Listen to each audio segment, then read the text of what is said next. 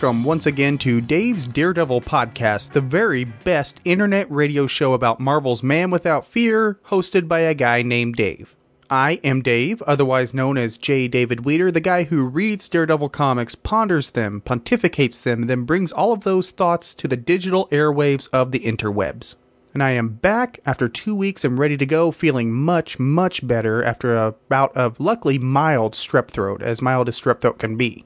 I want to send a big thank you to W. Blaine Dowler once again for filling in and doing a pair of very awesome episodes. Now, if you're joining the show for the first time, we are coming to the end of a kind of a little stretch in the Frank Miller Daredevil comic read through. Now, I never gave the, the whole reading project a title, but it is what it is. At this stage, we come to the point where Roger McKenzie pretty much exits the book, and the next issue, Miller takes over as the primary creative force.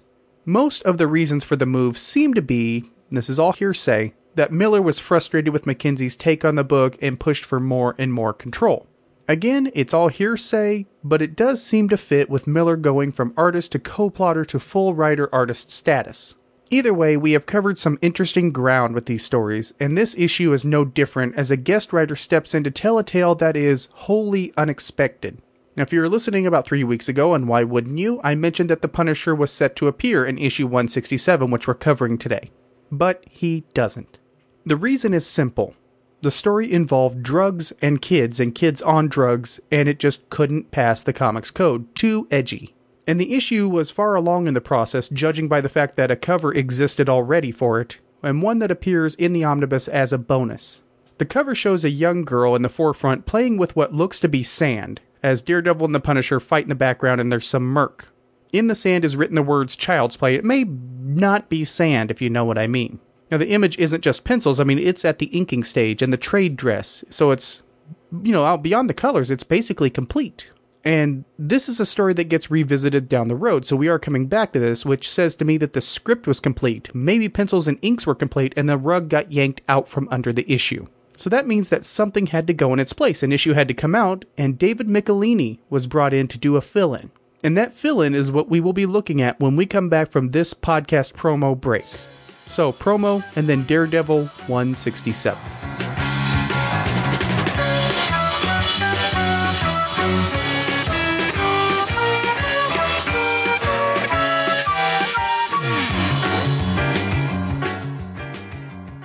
Why do you think superheroes are so important? People need heroes because they need somebody to inspire them, something to aim for, somebody to try to be like.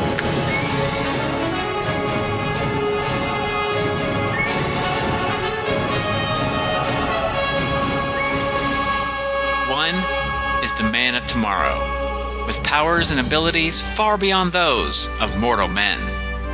The other, the Caped Crusader, carrying out a solemn vow to spend his life warring on all criminals. For seven decades, they've been the world's finest heroes. They've teamed on radio, comics, newspapers, animation, and more. And now they're teaming up for a podcast. To the Batmobile. Let's go. Up, up, and away! Atomic batteries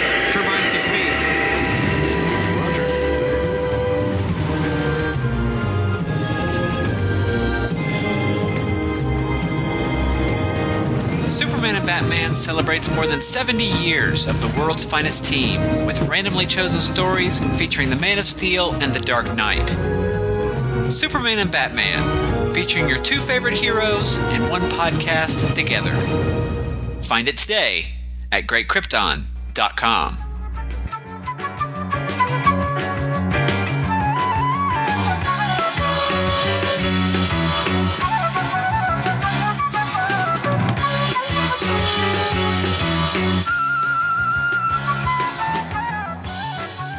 Picture it August 1980. The Empire Strikes Back is still in theaters, and you have just left the mall's theater reeling from that cliffhanger ending, even though you've seen it a few times since it came out in May. You stop by the video arcade to play some Pac Man, maybe a little bit of Defender or Lunar Lander. Then it's off to the comic shop, where you see the November issue of comics, which are on stands at this point. Marvel seems odd. Some kid named Kitty Pryde is joining the X Men, Jarvis seems to be defending the Avengers with a vacuum cleaner, but what is this? There is a cover that stands out. It has a blue border with computerized code, and in the center of that border is an all red image of Daredevil's face, as if it's on a computer display. And two mechanical hands are clutching Daredevil's throat with a computerized target on Daredevil and the command laser armed fire. Well, that decision just got made easy. Daredevil number 167 it is. The cover is simple, yet really, really effective. It would have certainly stood out on the racks, especially in the rise of video games and Tron. Arcades were popping up, some home consoles were becoming a thing, so playing the new digital crowd was kind of a smart move here. Of course, it's probably accidental. The cover's simplicity spells out how quickly this had to be made. The issue was up against a tight deadline, and the fact that Miller had already done one cover means this one had to be moved out the door pretty quickly. But you know what? It works really well. I've seen rushed work before. This isn't the kind of unrefined work we've seen. In fact, if we didn't know the story behind the issue, there's nothing to indicate a quickie cover. And I think having a prolific inker in Bob McLeod helped with the refined look. And the colors being one toned are nice, but they actually work for the cover.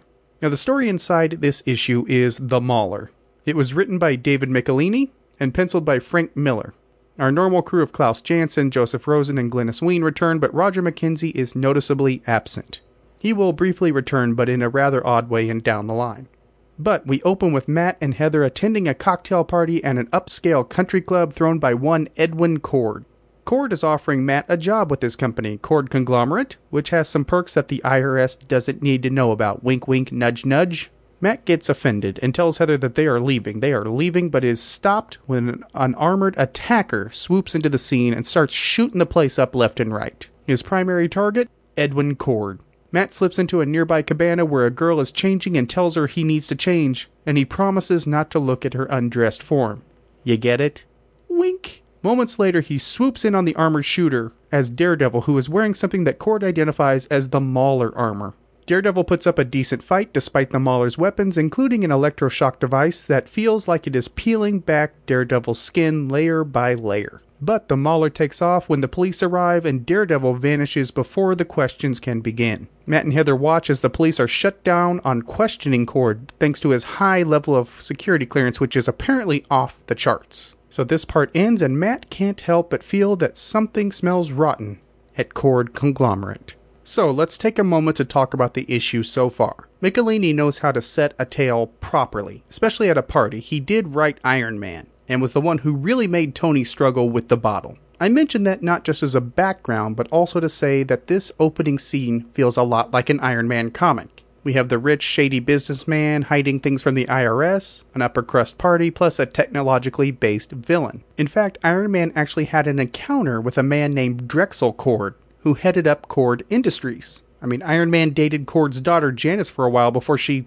kind of died. Now, there are no references to the Elder Cord or any indicators that Edwin and, and the Cord conglomerate are tied into the original company, nor are there any ties to Ted Cord and Cord Industries on the DC side. It's spelled differently, but the name and the concept immediately make me think that this script was originally set for an Iron Man story. And that would make a lot of sense. Michelinie was writing Shellhead's book at the exact same time. So picture this Jim Shooter puts out the call that a script is needed to replace the Punisher story slated for issue 167, and in a pinch, Michelinie rewrites an Iron Man script. Now, comment more on that as we get deeper into the story itself, which is a brisk story, so prepare for a little bit of brevity. But the opening feels a bit out of place for Matt, at least at first. Now, granted, I can see him hobnobbing at fundraisers with other lawyer types, but poolside at a country club feels a little, little off. Sure, with Heather on his arm, it makes sense, just not at first glance. And we immediately know that something is up when the panels are from the point of view of the Mauler, or, at that point,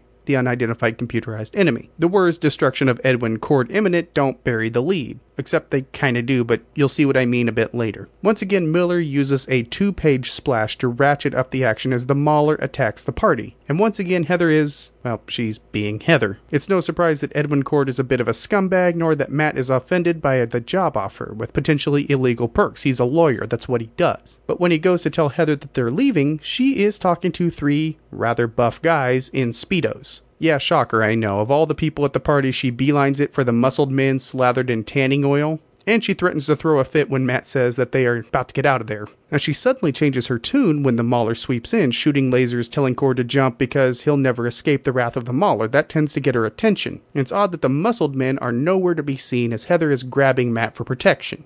I'm just saying. The scene escalates predictably with Matt rushing to change into Daredevil, leading to the almost funny joke about how he promises not to look at the half dressed girl. And the action goes about on par with what you would expect. Matt is a bit outclassed, but holds his own. And this is not meant to be the featured fight. It's just a warm up. It's just to show the threat of the Mauler, or the perceived threat. Now, the Mauler's design is kind of, well, it's boring.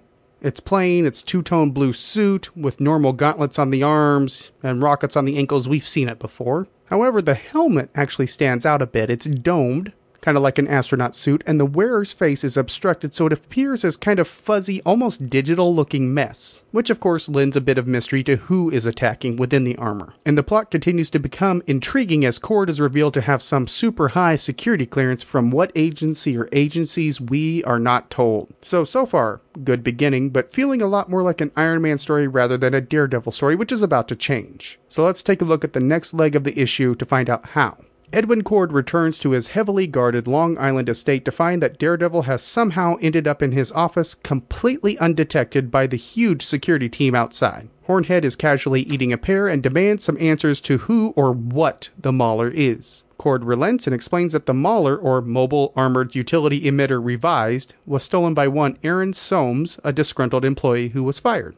Even as Cord insists that Soames is trying to get revenge on the company, Daredevil senses that the man isn't telling the whole truth. Daredevil leaves Cord in the dark, literally, and heads back to the storefront law firm to think things over and try to process this. Later, Daredevil pays a late night visit to the headquarters of Cord Conglomerate, where Cord himself is working late. Daredevil figures that if he can find out that Edwin is working late, Soames can too, which makes it prime time for attacking Cord. You see the logic there. And Daredevil is proven right as the Mauler is already inside the building, leading to another showdown. In the fight, the visor of the armor is broken, revealing a voice belonging to a face much older than Daredevil expected. This is Aaron Soames, a much older man, and he explains that he worked for Cord for 35 years before his position was replaced with a computer. That same computer wiped out all of his records, which means that he received no pension, and really the courts are not willing to work with him. So Cord himself laughed at the scenario when Soames brought it to him. So now Soames is here to settle the score. But the conversation comes to a halt when both Daredevil and Soames find themselves surrounded by Cord's private army.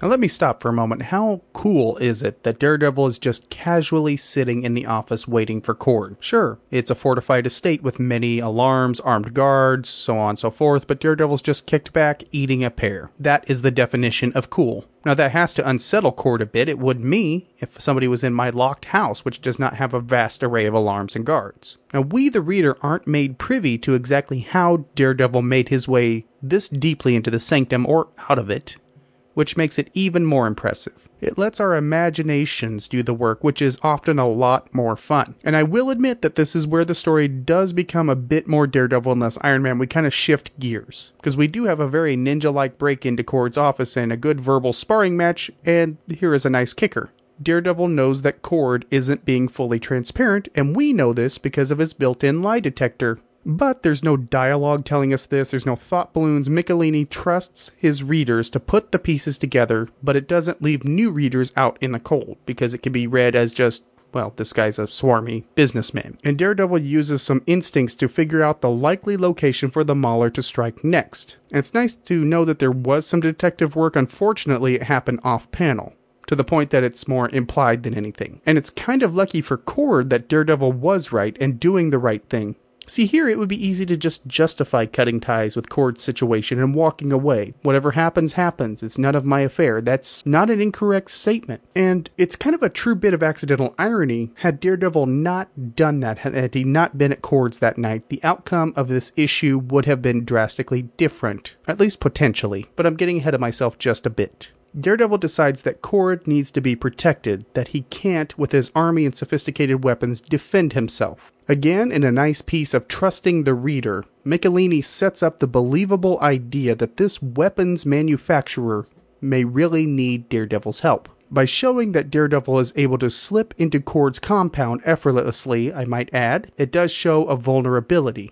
I talked a while back about how comics have two options versus prose that has one. In comics, we can be shown or told. Michelinie has shown us a plausible need for Daredevil to look out for this guy, as well as a reason that Daredevil should be wary of him. Whether this was a plot originally conceived for Daredevil or for Iron Man, it's a compelling one and well built, and the best has not yet happened. The issue's not weighed down with a lot of explanations, which allows it to move briskly. We're into the story, we're moving along with it. In fact, the only time it slows down is long enough for Soames to tell his tale of heartbreak. And you know what? His tale is a compelling one. Soames was victim of age and the advent of technology, which are still themes in the workplace today. Add to that the idea of a botched retirement and a man left with absolutely nothing, and Aaron Soames becomes a villain that you kind of want to see succeed. I mean, here we have Soames, who's sympathetic, and Cord, who's a douche, but you really want a douche to get theirs. I'm sure there's a pun there, but I didn't go for it. But while Summer's Eve Cord is cornered, it only takes a moment for the private army to come charging in, and now gets real. The Mauler shoots out the lights in the room, plunging the soldiers, Daredevil, and Cord into darkness. And of course, this hardly deters Daredevil. It's kind of his thing, and it allows Cord and the Mauler to slip away while Daredevil is distracted. The Man Without Fear is able to break away and pursue them and finds that Mauler has Cord dead to rights. Daredevil is about to throw a club at the Mauler but hesitates, and he watches as Soames pulls out Cord's wallet with his ID, his credit cards, and then disintegrates all of them. And then, well, that's it. Soames is done.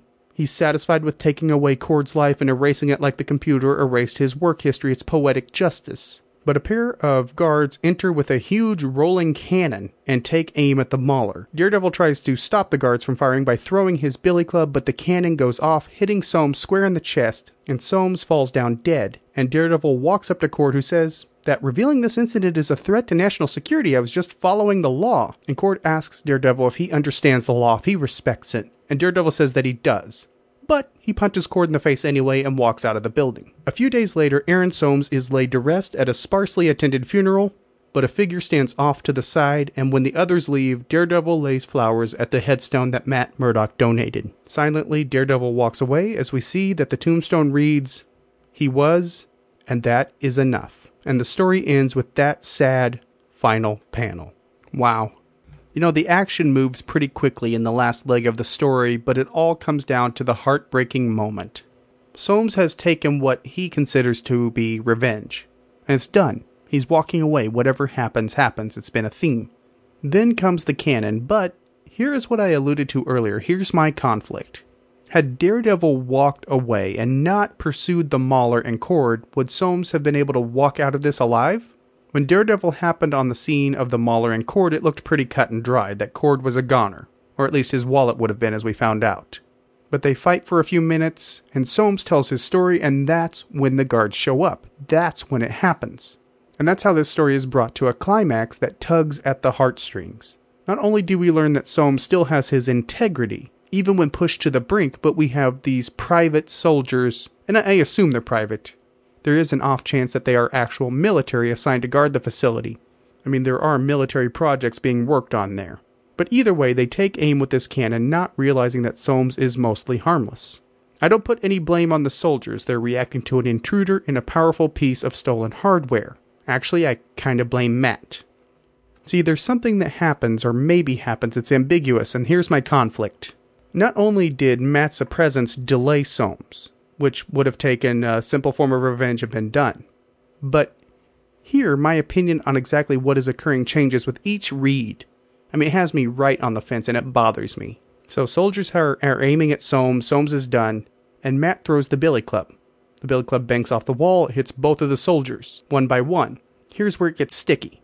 When it hits the second guard, the man falls down, and it looks like the soldier pulls down the firing lever as he falls. I did the comparison. I took the tablet on my Marvel Digital Unlimited and put it alongside my Omnibus just to make sure that I was seeing what I was seeing. Sure enough, Billy Club, man goes down, man yanks lever as he falls. Now, it can be said that the man was already yanking the lever. This is the other side of the coin, and Daredevil was just simply too late to stop it. And maybe it was inevitable, and the act of throwing the Billy Club was just futile. But man, that shot makes me think, and I can't get it out of my mind. So had Matt not shown up, Soames would have done his deed and maybe been out of there. Timing was the issue.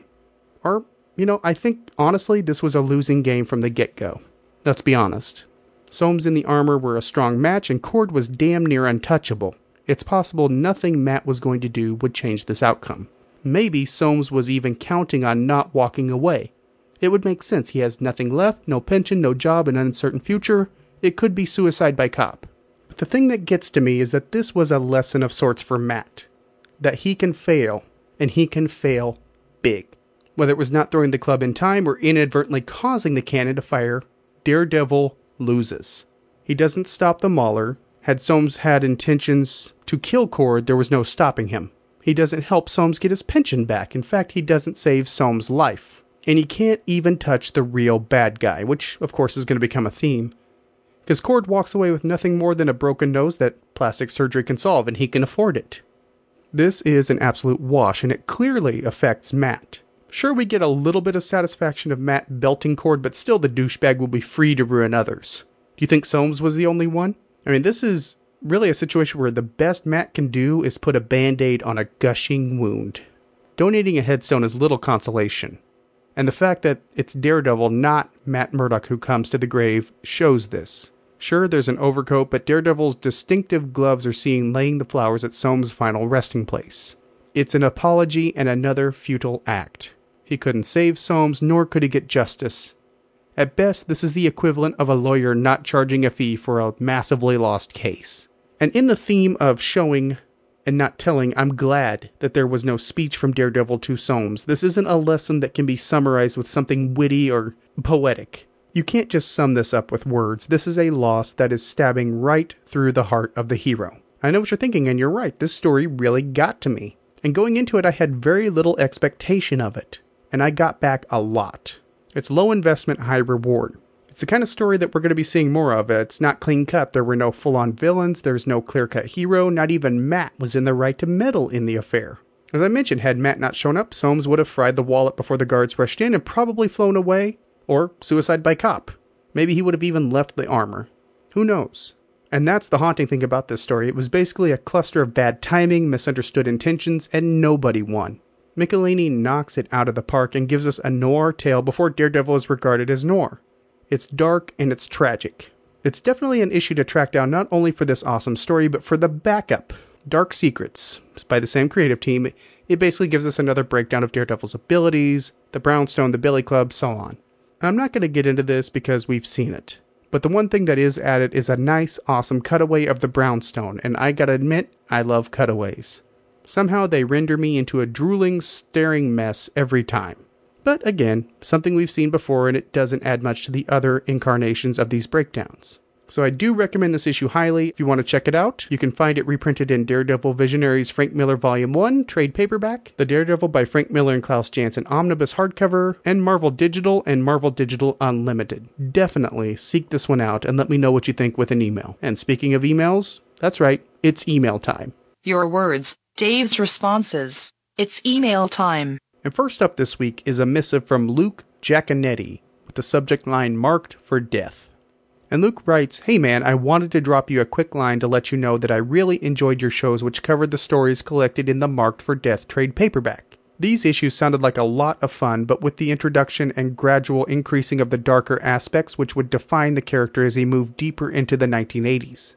But these tales still seem to have their feet rooted in the 1970s, which is not a bad thing. I have a lot of love for the Iron Man and Power and Man and Iron Fist comics from this same era, and I suspect that these comics would hit that same sweet spot for me. So you can definitely chalk your coverage of these issues into inspiring me to find a copy of this collection. I've also learned quite a bit from these episodes. For instance, I never knew that Ben Urich was such a major player this early in Daredevil's history, as I had always assumed that he was a more modern Reed 2000s addition. Similarly, I did not know that Daredevil and Black Widow were still palling around at this point, figuring that they canoodled together out west but not in NYC. So educational as well as fun.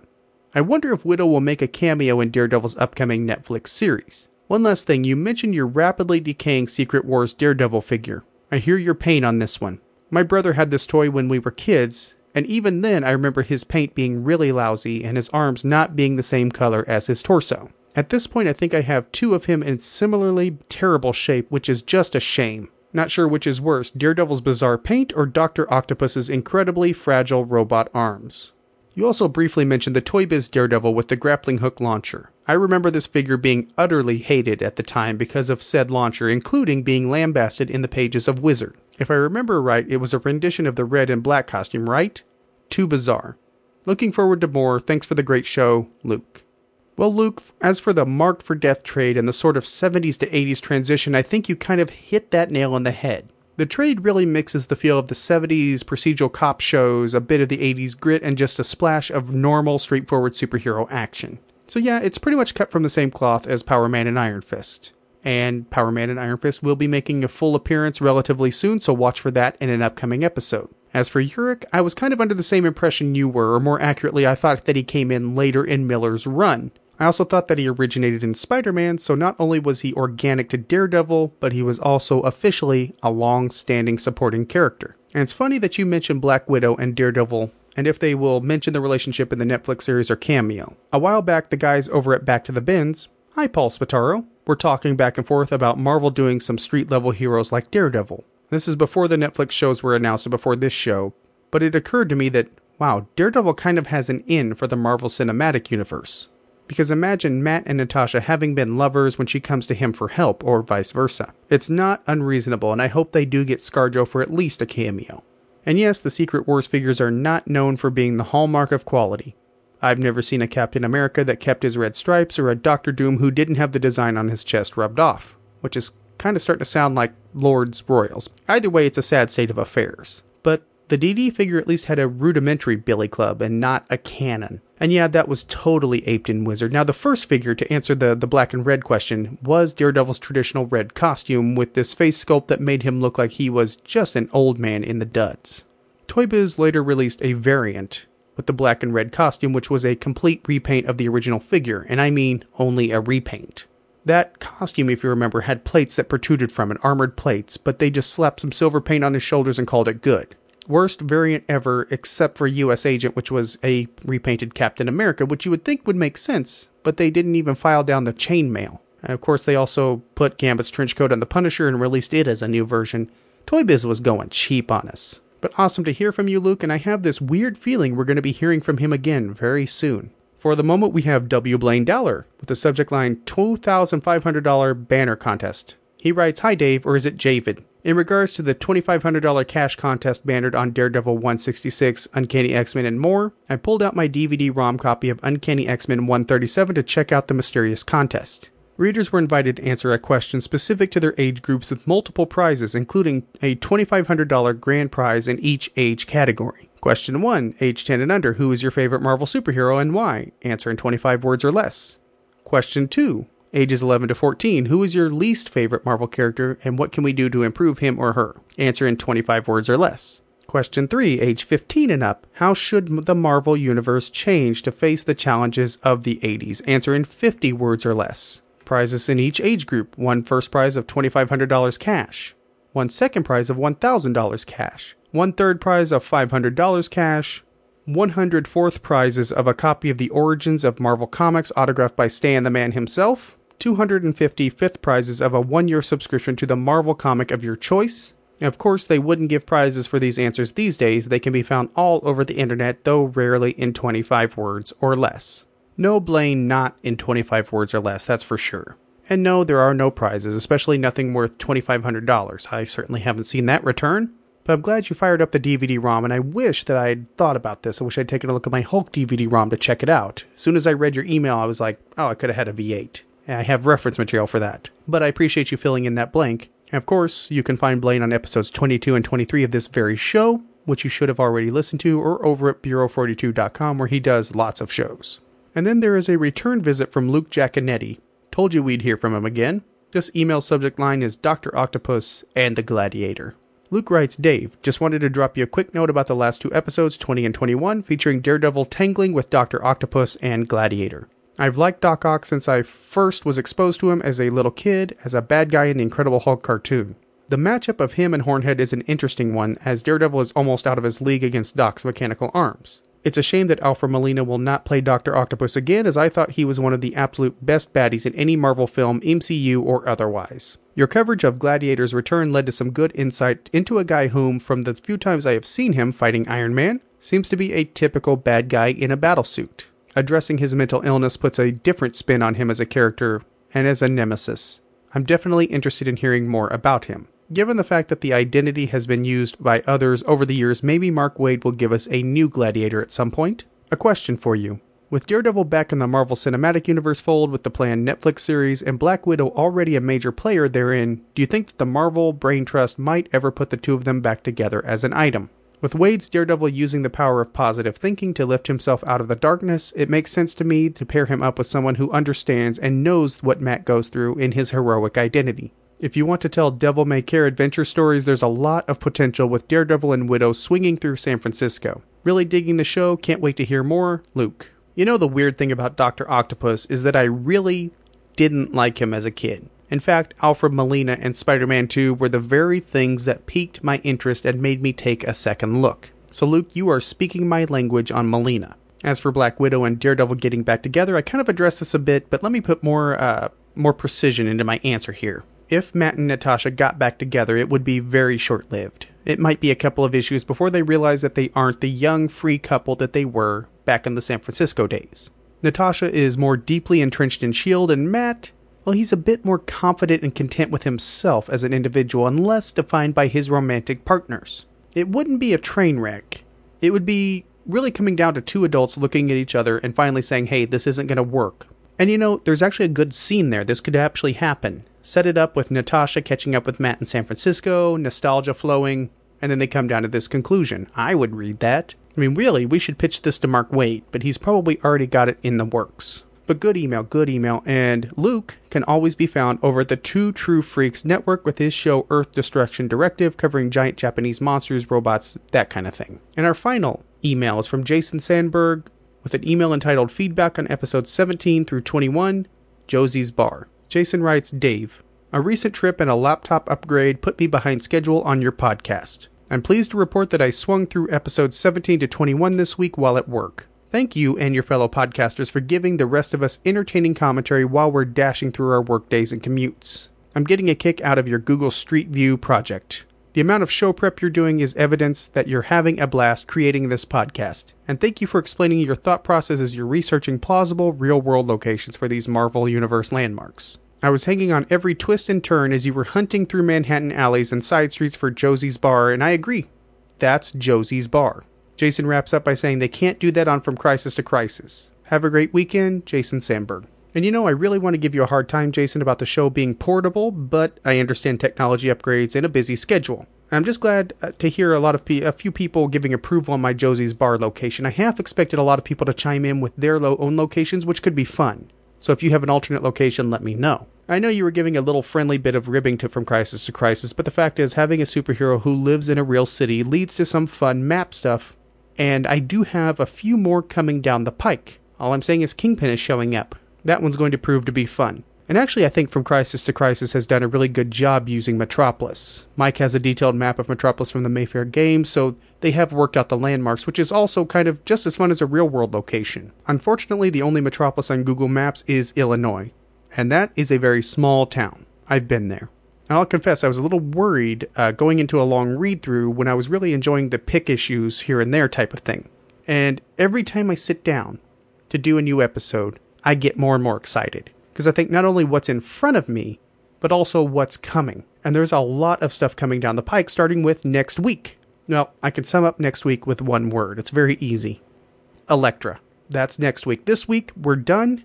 So I'll be back in seven short days. Until then, remember, justice may be blind, but it can see in the dark. He is the one They call a man without fear. Never far away whenever danger's